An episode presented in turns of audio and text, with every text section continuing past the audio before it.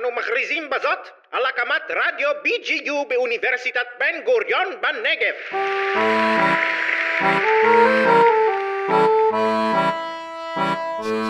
זה מחזירות אותי. מחזירות אותי אחורה, אבל גם ככה קשה לי עם הקורונה. האם שתית מאז חלב עזים? ספרות, זה הכל. הפודקאסט של המחלקה לספרות באוניברסיטת בן גוריון בנגב. בהגשת גלי סיטון ויפתח אשכנזי. שלום וברוכים הבאים לפרק נוסף של ספרות זה הכל. אני גלי סיטון ואיתי באולפן נמצאת גברת תמר סתר. שלום לכולם ולכולן, שמחה מאוד להיות כאן ושולחת ברכות חמות ליפתח אשכנזי, שמלבד היותו חלק בלתי נפרד מהפודקאסט הזה, הוא עכשיו קיבל את תפקיד חייו כאבא של תמרה, אחלה של שם, חייבת לציין. חד משמעית.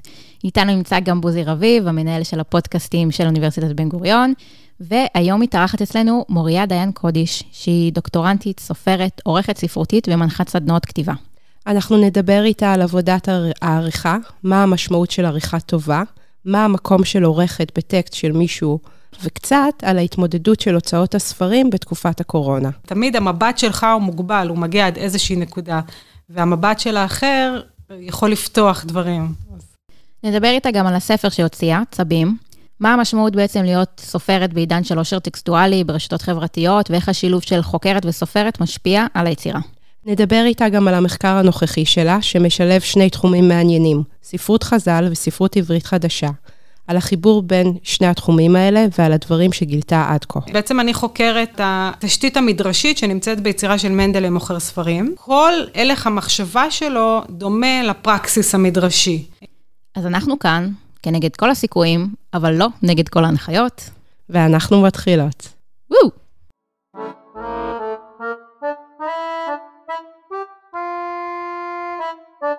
אז uh, אנחנו נרצה להתחיל לדבר איתך על עבודת העריכה שלך. את עורכת כבר כמה שנים, ורצינו לשאול אותך, מה זה אומר להיות עורכת? מה, מה זה התפקיד הזה? מה את עושה?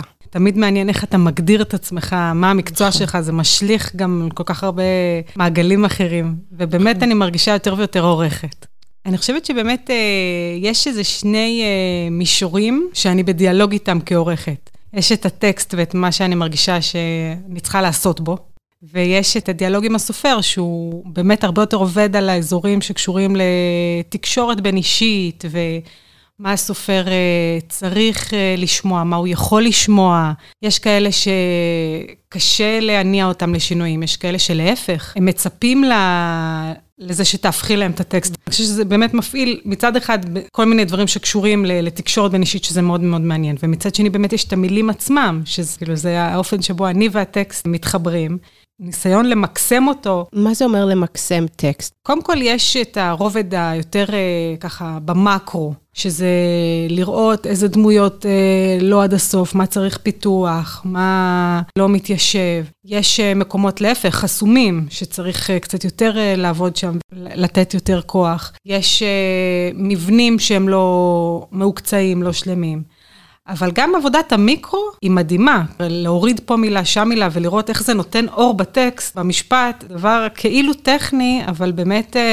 אני חושבת שלאיגל יש אפילו איזה מאמר על, על פסקה אצל אהרון אפלפלד, עם מילה שהוא שינה שם או משהו כזה, אז בטח שזה משנה. אני גם חושבת שרוב האנשים, אולי מי שלא מגיע מתחום הספרות, ואולי גם מי שכן, לא יודעים את ההבדל בין עורך ספרותי לעורך לשוני, או עורכת. נכון. לגמרי, זה באמת סוג של איזה ליווי הרבה יותר מקיף. הספרים המדהימים שככה אנחנו קוראים ונתקלים בהם, אם היינו נתקלים בגרסאות שלהם לפני העריכה, זה, זה עולם אחר. כן.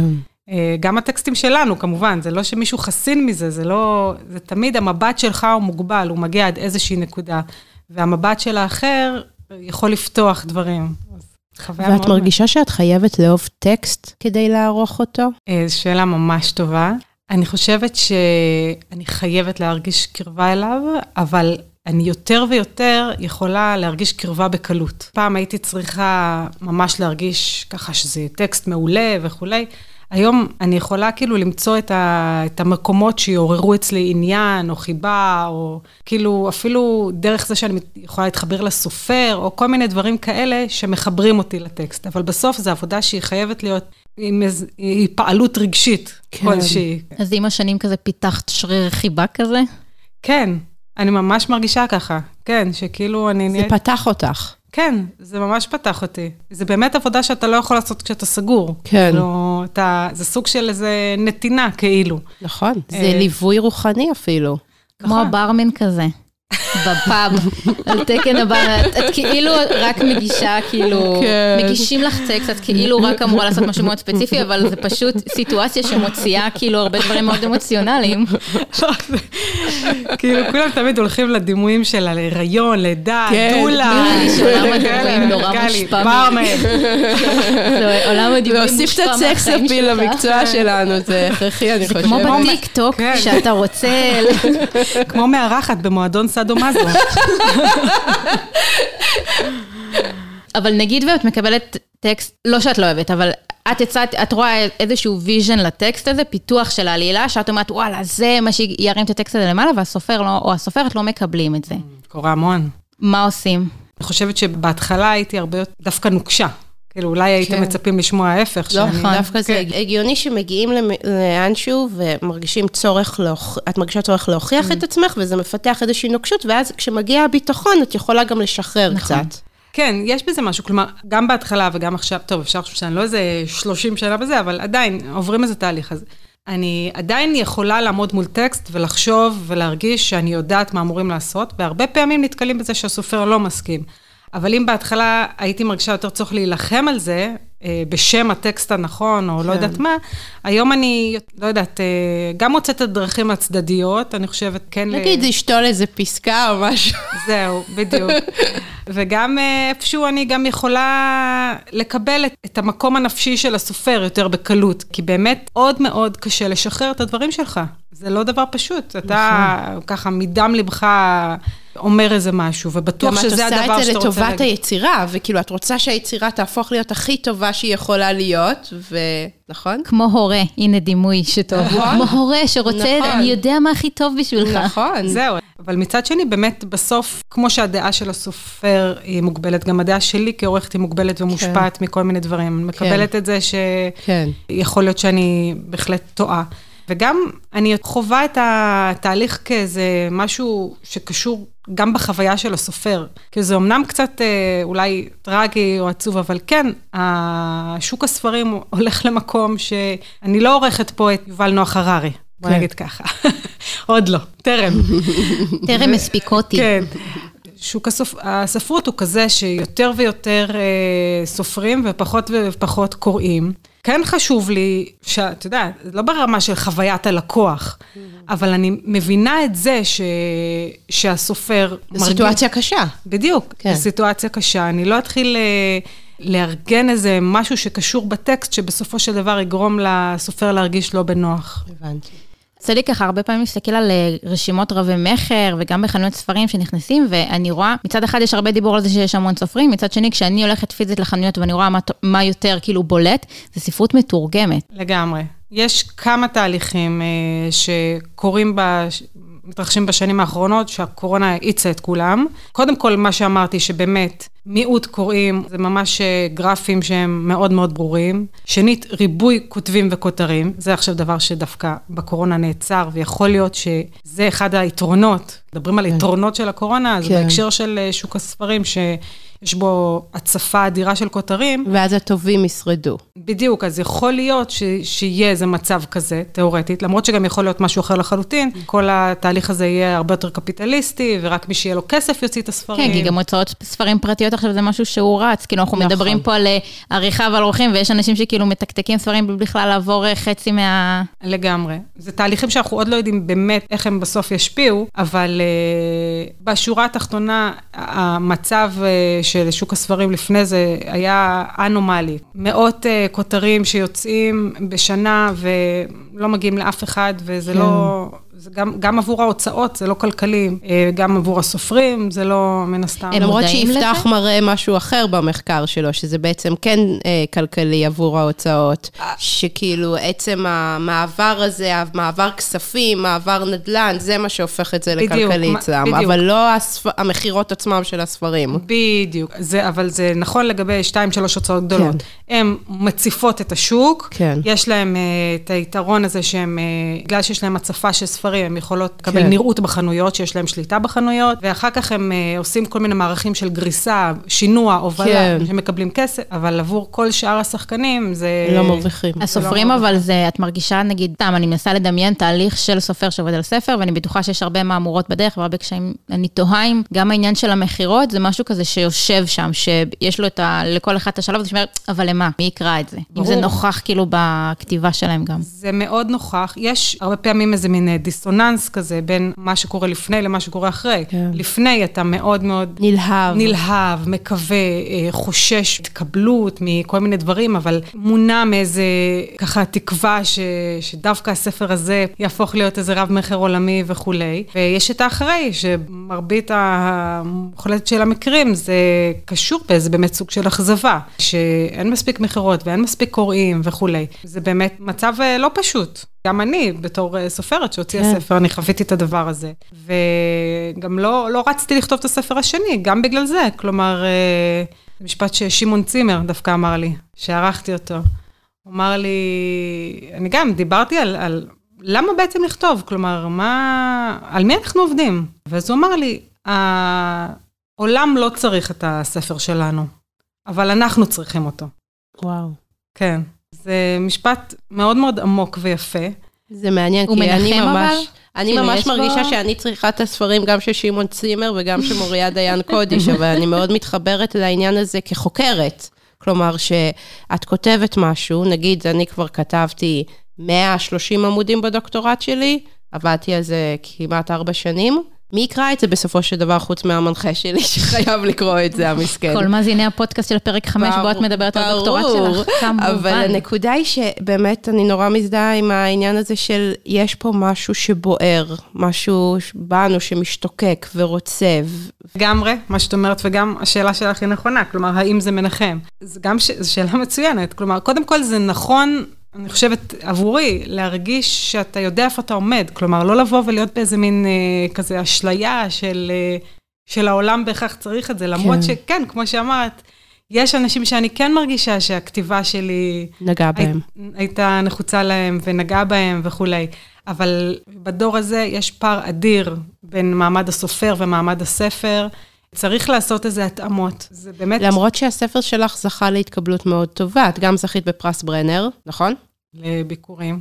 כן, כן. פרס ברנר. גם כתבו עלייך אה, אה, מאמרים, כולל אני כתבתי במוסך, אבל גם עמרי הרצוג כתב במוסף ספרים של הארץ, שזה כזה מגיע להרבה מאוד אנשים. החל התהילה.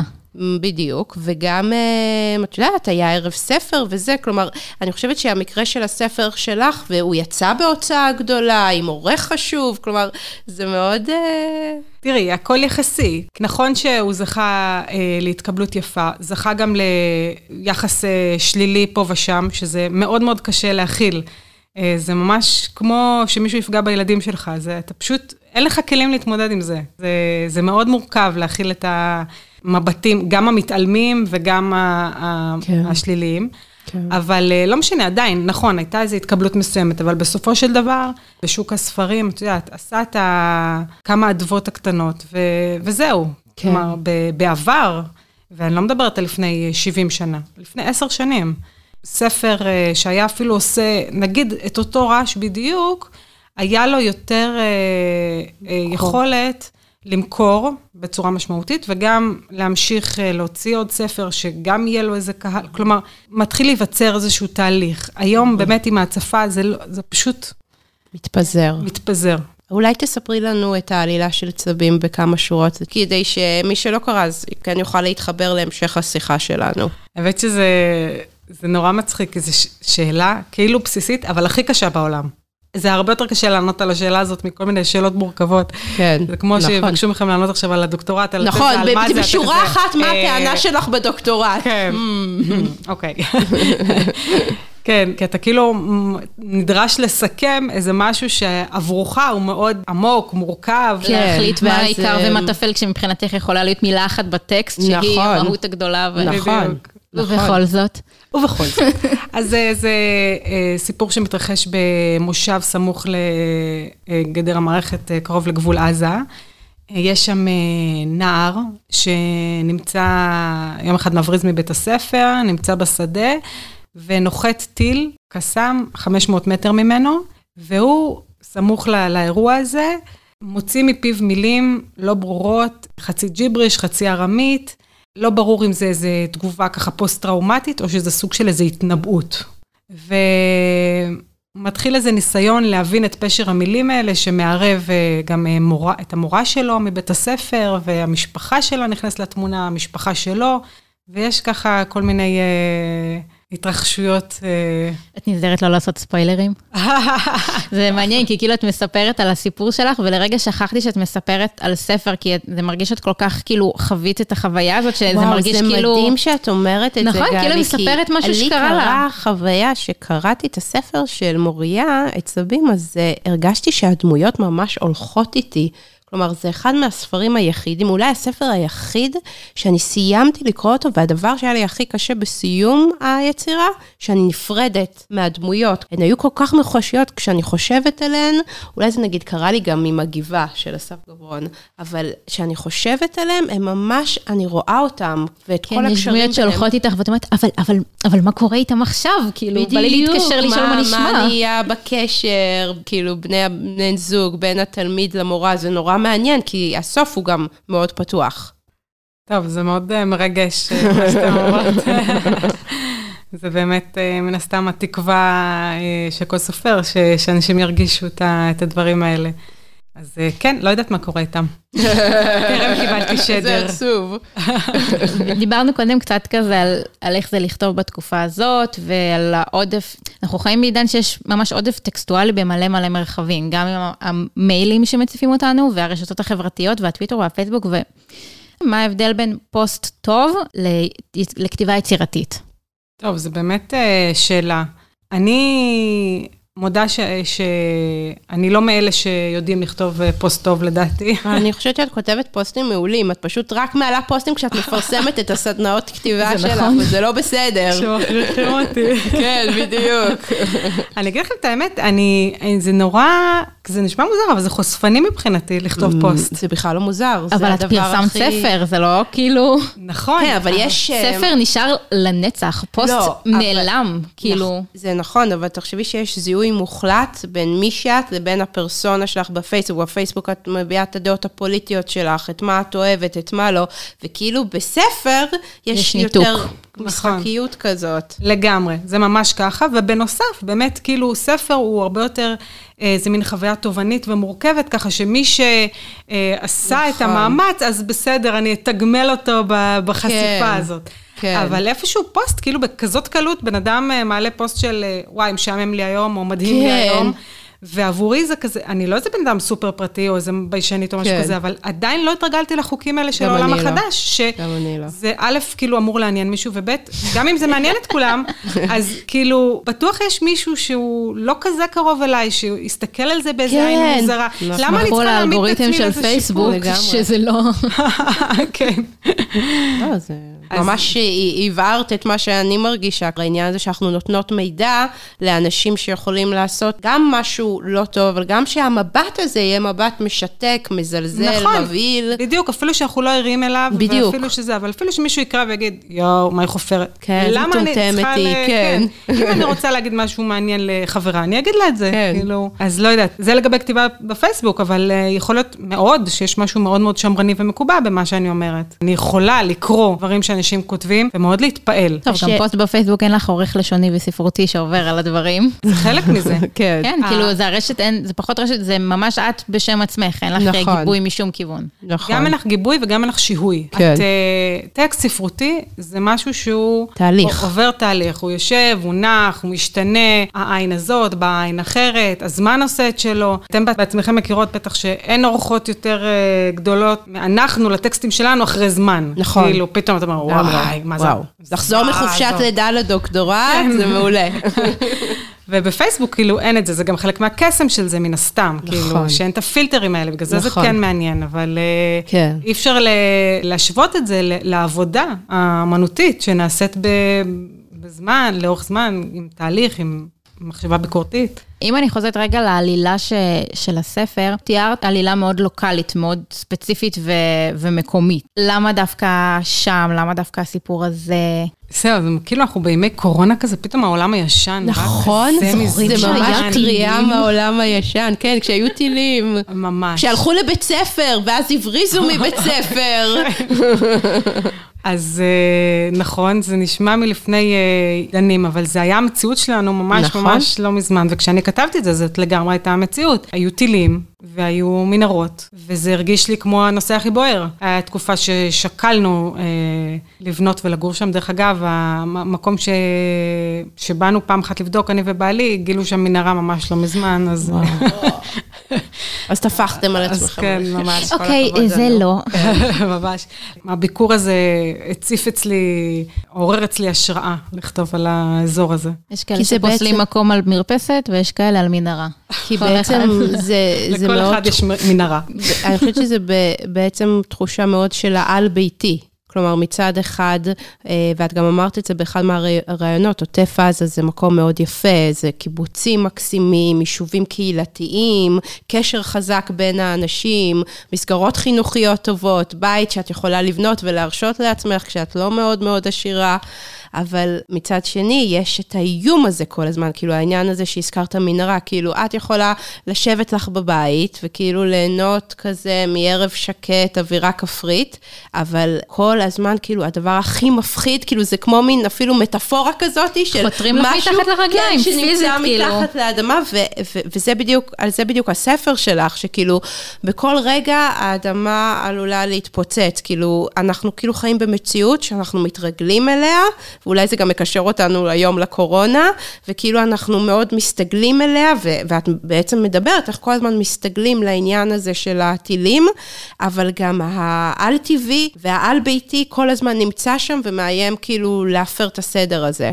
לגמרי, זה בדיוק באמת ממש מטאפורה לכל מיני תהליכים שמתרחשים בספר. האופן שבו אנחנו מדחיקים איזה משהו מסוים, אבל הוא לא באמת נעלם, הוא מתפרץ. אז זה יכול להיות המישור התיאולוגי, שבאמת אנחנו כאילו בחברה חילונית כזאת, ואנחנו לא מתייחסים, זה, זה משהו שלהם, כן.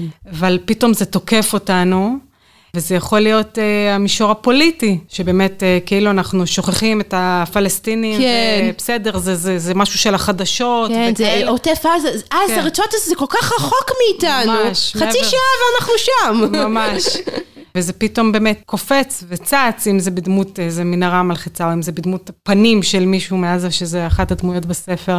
כן. ודרך אגב, דיברת על הקורונה, ובאמת, זה אני חושבת, אחד הדברים שאנחנו גם מרגישים, שכל מיני תהליכים ודברים שברגיל ובשגרה אנחנו התרגלנו אליהם, הדחקנו, הכחשנו, פתאום קופצים וצצים, ואנחנו כבר לא יכולים להתעלם. נכון. אם זה כאילו המקום של הזקנים בחברה, נגיד. נכון. דחקנו אותם, בסדר. כן, הם יהיו בבית אבות. כן, אנחנו פתאום צריכים להתמודד עם כל הדברים שלא טיפלנו בהם. פתאום אנחנו, ממש, אחרי המון המון שנים של כאילו הזקנים הם פחות נחשבים, פתאום שמים את הזקנים בקדמת הבמה, ו...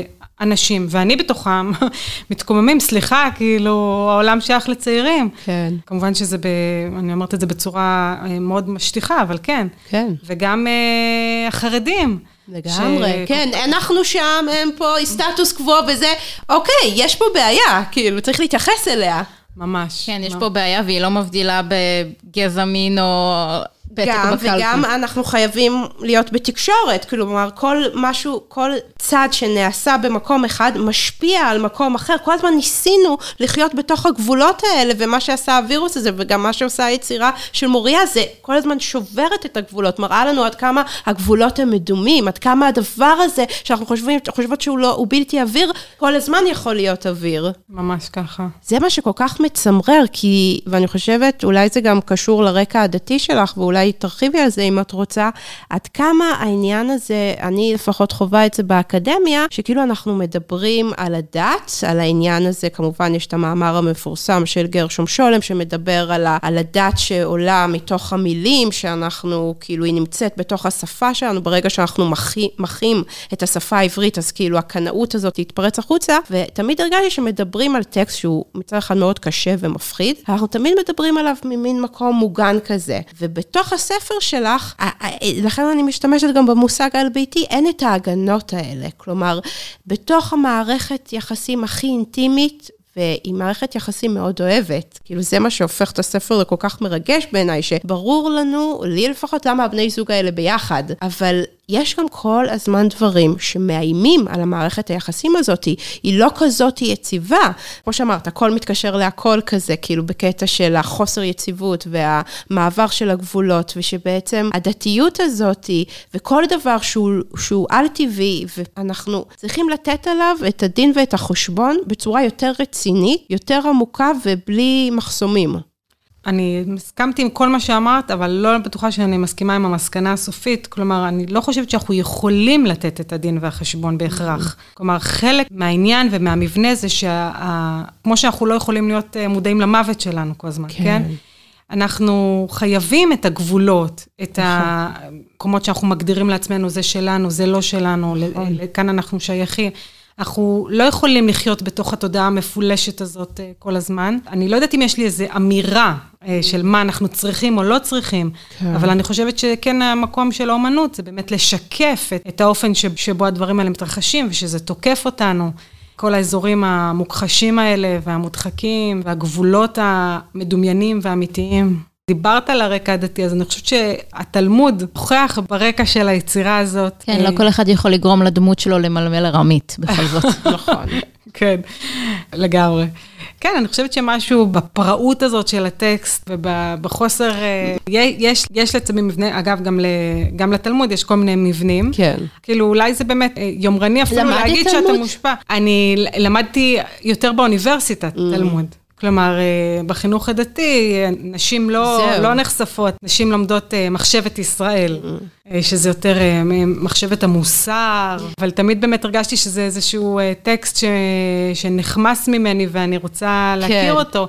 ובאוניברסיטה נחשפתי אליו יותר, אבל אז גם גיליתי ש, שזה כן שפה שאני יודעת באיזושהי רמה. בדיוק, שהגעת אליה מוכנה ועם רוח ידידותית כאילו. כן, יש ממש אפילו אה, סיפורים או, או קטעים שאני פשוט הכרתי כן. כפולקלור. כן. או, כלומר, זה באמת לא כמו מישהו חילוני שמגיע ל... זה כמו ללכת לטייל בצרפת, שעשית כזה חמש יחידות בצרפתית. כאילו, אין לך את השפה, אבל את כזה יכולה בגדול קצת כזה. זהו, ואת מרגישה שזה של... זה יותר קשור לעניין של שייכות. זה שלך. זה גם חלק מהבעיות של ה... חושבת, בתרבות שלנו, היהודית והישראלית, שכאילו הדתיים מנחסים את הטקסטים האלה, זה שלהם. גם עושים אה, מניפולציות כדי לקחת את זה אליהם, אבל החילונים מצידם לא... לא עושים שום מאמץ. לא לוקחים את זה ואף אחד לא דופק על השולחן בגלל זה. הם, הם בעצם מסכימים עם הדתיים שזה שלהם. נכון, נכון. ואז נוצר מצב כזה שככה מלמדים את הטקסטים בבתי הספר, וככה אנחנו מוותרים על באמת אוצרות. כל העניין הזה של הדרישה של החינוך החילוני, שלא יהיה שום דבר יהודי, אבל זה בעצם כאילו למה... נפסיד כל כך הרבה בשם החילוני. דעת אם זה לא יהודי, כמו שלא יהיה שום דבר שיש לו קונוטציה שהיא דתית, שקשורה להדתה. כן, כתוב שזה נורא קשור אחד לשני, ואז כל הטקסטים האלה בעצם, אנחנו גוזרים על עצמנו להיפרד מהם. לגמרי, ופה אנחנו חוזרים לזה שאנחנו לא באמת יכולים להיפרד מהם, אז זה משהו מאוד מאוד מלאכותי וכפוי. כן, כי זה נמצא כבר בתרבות שלנו. זה כבר משוקע, ואז נוצרים ממש מצבים אבסורדים, שילדים מצד אחד חוגגים את החגים, אבל לא מקבלים עליהם שום מידע. עולים לתורה. נכון. בדיוק. נכון, נכון.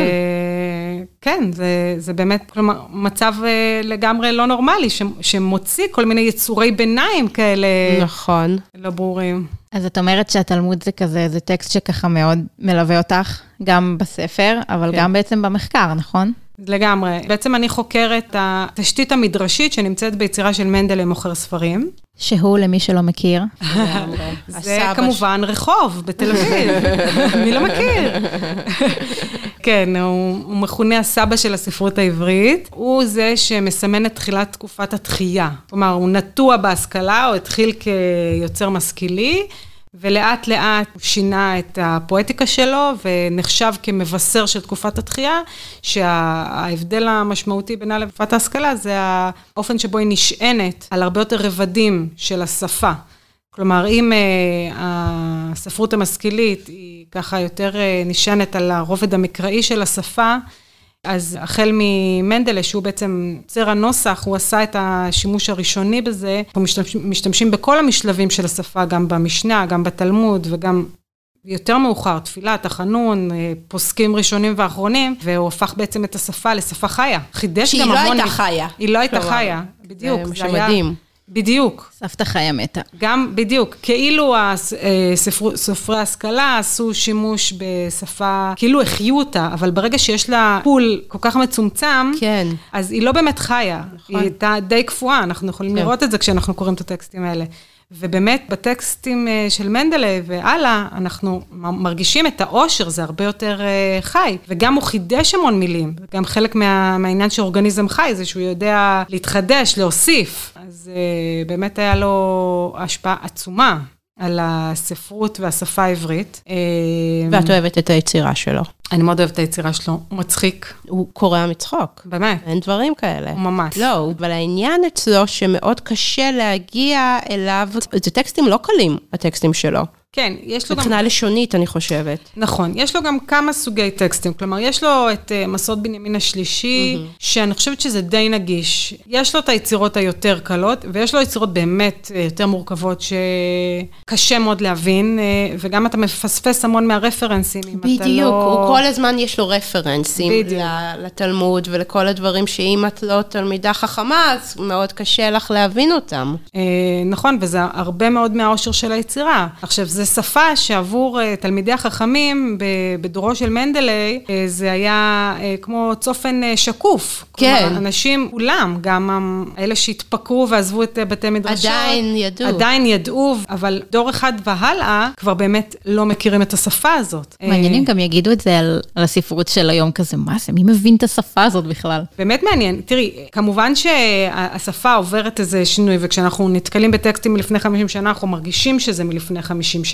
אבל עדיין יש איזה, אני חושבת, הבדל בין האופן שבו שפה משתנה ומתפתחת, לבין איזשהו טקסט קנוני משותף, שהיה משותף ל- לכל היהודים במשך yeah. המון המון דורות, עד, עד מהפכת החילון. כלומר, שאז הפסיקו בעצם ללמוד את זה באותה קנאות, כן. ו...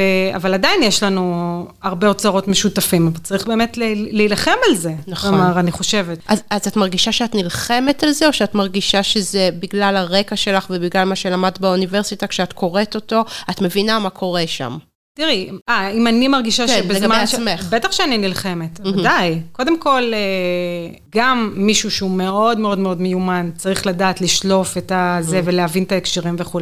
ואני גם לא כזאת מיומנת, כלומר, אני לא באמת גדלתי בבית המדרש, אני לא שוחה בחומר. וגם מה שמעניין זה תמיד, זה לא רק להבין לאיזה פסוק הוא מתכוון, אלא לייצר את המהלך הפרשני. זה באמת הכוח של הטקסט שלו, שהוא מזמין אותך לעשות מדרש. זה לא רק, זה לא כתב חידה. בואי תראי איזה פסוק שתול פה. זה לראות איזשהו רפרנס, איזה מקור קדום ואיזה טקסט מודרני, ולבדוק איך הם מנהלים ביניהם יחסי גומלין, ואת הופכת בעצם לדרשנית. זאת אומרת, מייצרת איזה עולם שנשען על חיבור בין טקסטים. אותי זה מעניין, אני אוהבת לדרוש.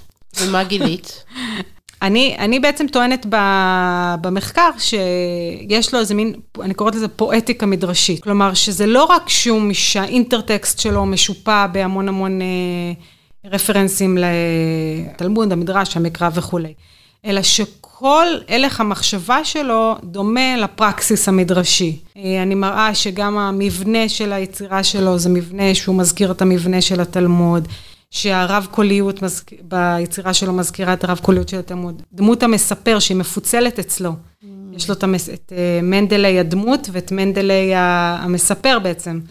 זה כמו בתלמוד, שגם שם יש את החכמים שהם מדברים, ויש את האורך שהוא מלמעלה, מאגד את זה. השפה, פרקטיקות המדרשיות, הוא ממש משתמש בפרקטיקות מדרשיות. אני רוצה להראות שבעצם הוא ממש עושה שימוש הרבה יותר נרחב ממה שנדמה בקריאה ראשונה, וזה מייצר איזשהו רצף.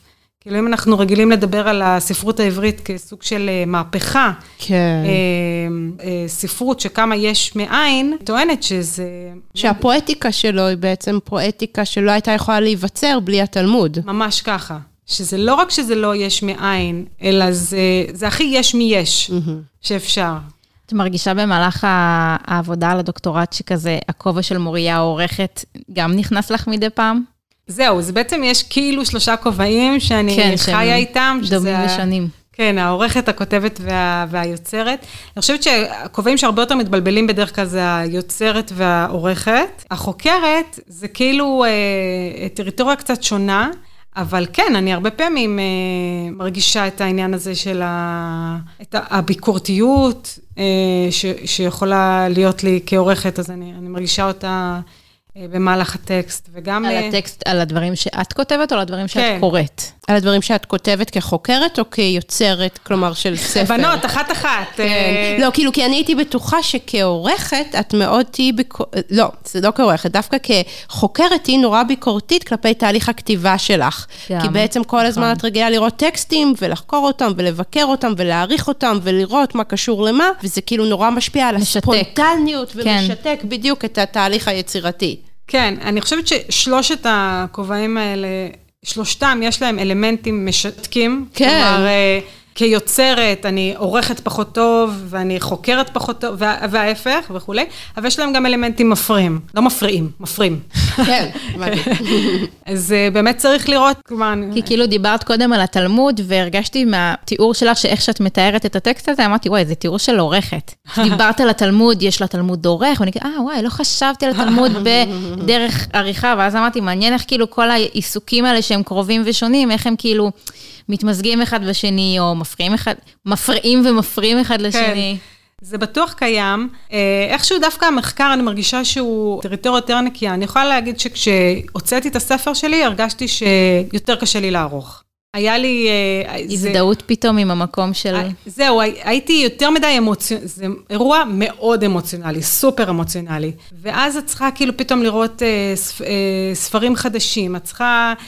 פתאום את רואה איזה משהו, נגיד, נורא יפה. כמו לראות את החבר עם מישהי אחרת. יש ספרים חדשים בשוק, וכאילו מדפים. את משווה אותם ליצירה שאת כתבת. כן, בדיוק, את משווה, אז את יכולה פתאום להרגיש רגשות מהסוג של, אוי, אולי זה דווקא כן מעניין, אולי אני יכולה להשתמש בזה, אני עשיתי משהו כזה, אני עשיתי משהו אחר, זה לא נראה לי, זה זה... יש כאילו הרבה, זה, זה הרבה יותר רגשי ממה שזה אמור להיות, כאילו עורכת בסופו של דבר כן צריכה איזו מידה של, יש מעורבות רגשית כמו שאמרנו בהתחלה, אבל היא לא צריכה להיות מוגזמת. ברור. אז, אז בתקופה של הוצאת הספר הרגשתי שהכל נורא חי ופתוח אצלי, אבל דווקא המחקר באמת, שהוא מפעיל אצלי אזורים קצת אחרים, זה יותר באמת איזה מין תהליך ארוך שנים כזה. ש... זה נשמע כאילו מהתיאור שלך, שיש איזושהי מידת החזקה של כל אחד מהדברים האלה, שבמחקר צריך להיות מאוד מודק, ויש לו מאוד את החוקים שלו, איך את מצטטת ואיך את מפנה, ומאוד מאוד ברור. יש לך את העריכה שגם לה יש את החוקיות שלה, אבל קצת יותר נזילה, ויש לך את היצירה שזה הכי הכי פרוט, שזה החופש הכי הכי גדול, אבל זה גם הקושי נשמע הכי... לגמרי. דווקא בגלל שיש לי את הכובעים של חוקרת והעורכת, שזה כובעים מאוד ביקורתיים, אז זה משהו מאוד מסרס. קל מאוד לא ליצור. נכון. זה הכי קל לא ליצור. אני עושה את זה כל יום. ולכתוב ביקורות, כן. כל יום אני לא יוצרת. נכון, אבל זה באמת סוג של איזה אומץ, שאני ממש הרגשתי ש... ככה אני עוזרת אומץ כדי לעשות את הדבר הזה. זה הרבה יותר פגיע, אבל גם הרווח הוא גדול. יש לך מחשבות על ספר שני? אז זהו, אז זה מתקשר לזה. אני כרגע מרגישה שעד שאני לא אה, הילדת הדוקטורט הזה, אז אני ממש אין לי מקום נפשי ומנטלי לחשוב על יצירה חדשה. אני מאמינה ומקווה שכשאני אסיים אותו, אני ארצה לנסות לראות אם יש לי משהו להגיד. אבל לא בטוח שיהיה לי מה להגיד. באמת, זו התחושה שלי כרגע. כאילו, את מרגישה שאם בן אדם רוצה להגיע לשלב ולעבור את המסע המאוד מפרך וקשה הזה של להוציא ספר, אז חייב שיהיה לו איזושהי אמירה, כאילו, לא להוציא ספר בשביל להוציא ספר? כן, אני לא יודעת אם אמירה זה המילה, אבל אני מתחברת למה שאמרתי מקודם, על זה שזה לא בשביל העולם, אלא בשבילי. האם אני באמת רוצה וצריכה את המסע הזה? האם אני מרגישה שאני בתוכו, זה חתיכת מסע, קשה להסביר, כאילו. יש לך טיפים למישהו שמתלבט עכשיו, אם ללכת על זה או לא? אני יכולה להגיד לכם משהו שרונית מטלון אמרה לי, כשהייתי בת שמונה עשרה וראיינתי אותה, והיא אמרה, מישהו או מישהי צריכים לכתוב, רק אם הם מרגישים שהם חייבים את זה, שהם לא יכולים לחיות בלי זה. כמו שענת אמרה, על, על מחקר גם. הנה, כן. הכל משתלב ביחד, גם ענת אמרה, אל תעשו דוקטורט, אלא אם כן אתם חייבים. מי שלא שמע פרק שלוש. זה לגמרי נכון. פרק ארבע, מי שלא שמע ענת וייסמן פרק ארבע, אני רואה פה סימונים עניינים, חשבתי שהוא מרים לי, אני כזה כן הוא אוהב, הוא מרים הוא מרים לגבי ספרות, זה משפט מאוד רומנטי, צריך לומר, אז אפילו די מפתיע אותי, כי טיפוס ככה לא הכי רומנטי, אז אני לא בטוחה גם שזה נכון, כלומר אני לא יודעת כמה מהכתיבה קשורה בהכרח הזה, וכמה קשור בסוג של עבודה קשה, והחלטה שזה מה שאתה עושה, רוצה לעשות וכו'. אבל עדיין אני, אני כן מתחברת לזה, במובן של, זה, היצירה היא לא, היא לא יודעת אם היא פורצת ממך כמו הרגש, כמו שאולי עשוי להשתמע מהדימוי הזה, אבל אתה צריך באמת, צריך לבחור בזה. לבחור, זו המילה. כן. האם אני רוצה לבחור בזה? עכשיו, אם אני בוחרת, אז כן, זה אומר גם את התחושה הזאת שזה יוצא ממני, אבל גם הרבה כאילו מאמץ והשקעה, המון השקעה, זה, זה פשוט בחירה. זה צריך, כאילו, זה תמיד גם בא על חשבון דברים. נכון. כמובן גם מרוויח המון, אבל זה גם בא על חשבון דברים. אז בשביל לחוות את המסע הזה, אני רוצה להרגיש שיש לי את הדבר הזה שהוא תמה שאני בוחרת בה, איזה משהו שכאילו מדגדג אותי לבחון אותו, לראות אותו.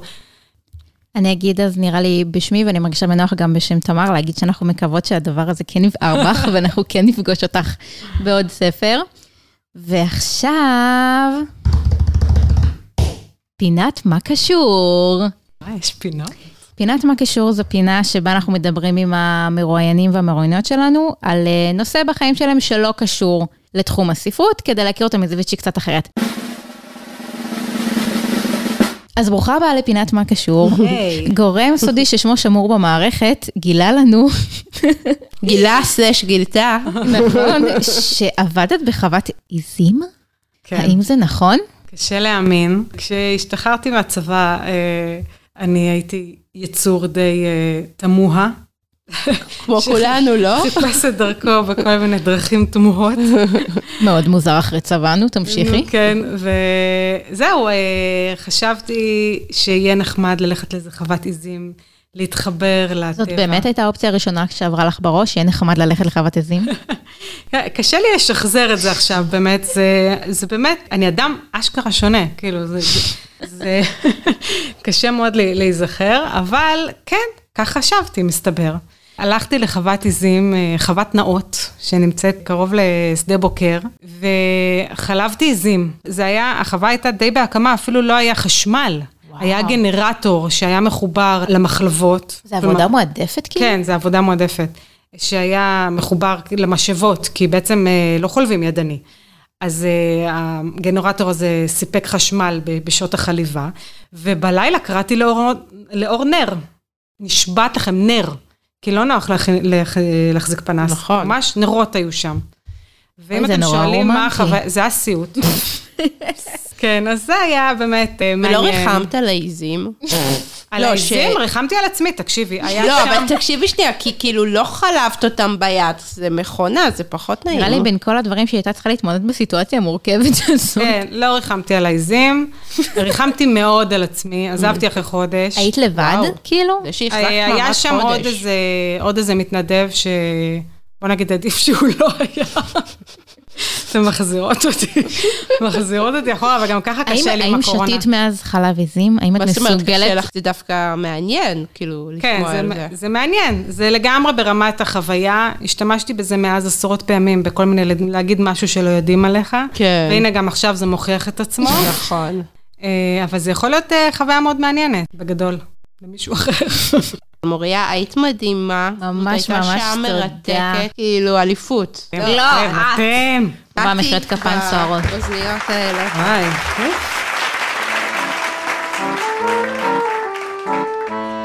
סליחה? תמר? תמר. אה, לא הבנתי מה קורה פה. זה יהיה בטיקטוק אחר ככה? נרצה טיקטוק. אנחנו נעשה. אוי, עשינו באמת טיקטוק אחר כך.